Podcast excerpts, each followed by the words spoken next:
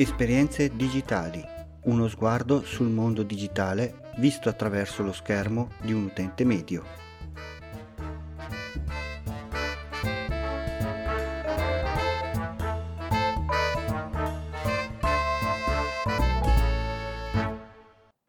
Salve a tutti, benvenuti da Capo Geek e bentrovati alla puntata numero 24 di Esperienze digitali.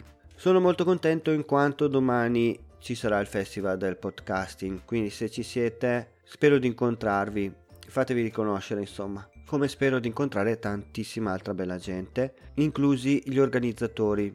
Devo dire che sono stati anche molto gentili in quanto avendo io iscritto il mio podcast al concorso di miglior podcast emergente, sapendo comunque che non avrei mai vinto perché comunque è appena nato, però perlomeno sono riuscito a farlo conoscere a qualche persona e gli organizzatori ci hanno fatto un bel regalo a tutti coloro che hanno iscritto il loro podcast. Ieri mi è arrivata una mail di ringraziamento con allegato il libro di Giulio Gaudiano Fare podcasting in formato ebook e questa è stata una piacevole sorpresa in quanto avevo anche intenzione di acquistarlo per conto mio. Quindi devo dire che ho vinto due volte. Primo ho fatto conoscere il mio podcast e secondo ho ricevuto in regalo un libro che avrei comprato comunque. Ma arriviamo al punto.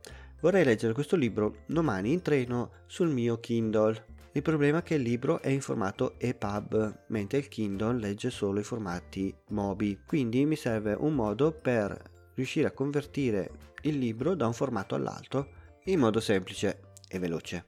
A questo punto mi sono ricordato che in passato avevo già utilizzato un programma che faceva proprio questo sono andato a ricercarlo e si chiama Calibre, vi lascerò poi il link sempre nelle note dell'episodio, che fa appunto questo. Una volta installato basta eh, aprirlo, aggiungere il libro nel formato in cui noi abbiamo, che sia un PDF, che sia un ebook, che sia un Mobi. Una volta aggiunto alla libreria possiamo convertirlo in qualsiasi altro formato questo possiamo farlo sia singolarmente per ogni libro oppure più libri contemporaneamente. Inoltre si possono modificare anche i metadati, eventualmente si possono cambiare le copertine, insomma si può modificare un bel po' di cose. Una volta scelto di convertirlo nel nostro formato ci serve, basta solo cliccare su converti libri e nel giro di pochi secondi o pochi minuti, dipende da quanti libri stiamo convertendo e abbiamo così ottenuto il formato che ci serve. A questo punto se colleghiamo il Kindle al computer tramite USB apparirà un'icona nel menu in alto dove si può trasferire direttamente il libro sul Kindle. Eventualmente si può anche mandare via email al proprio indirizzo mail di Kindle, però così rimane anche più semplice, più veloce, basta cliccare su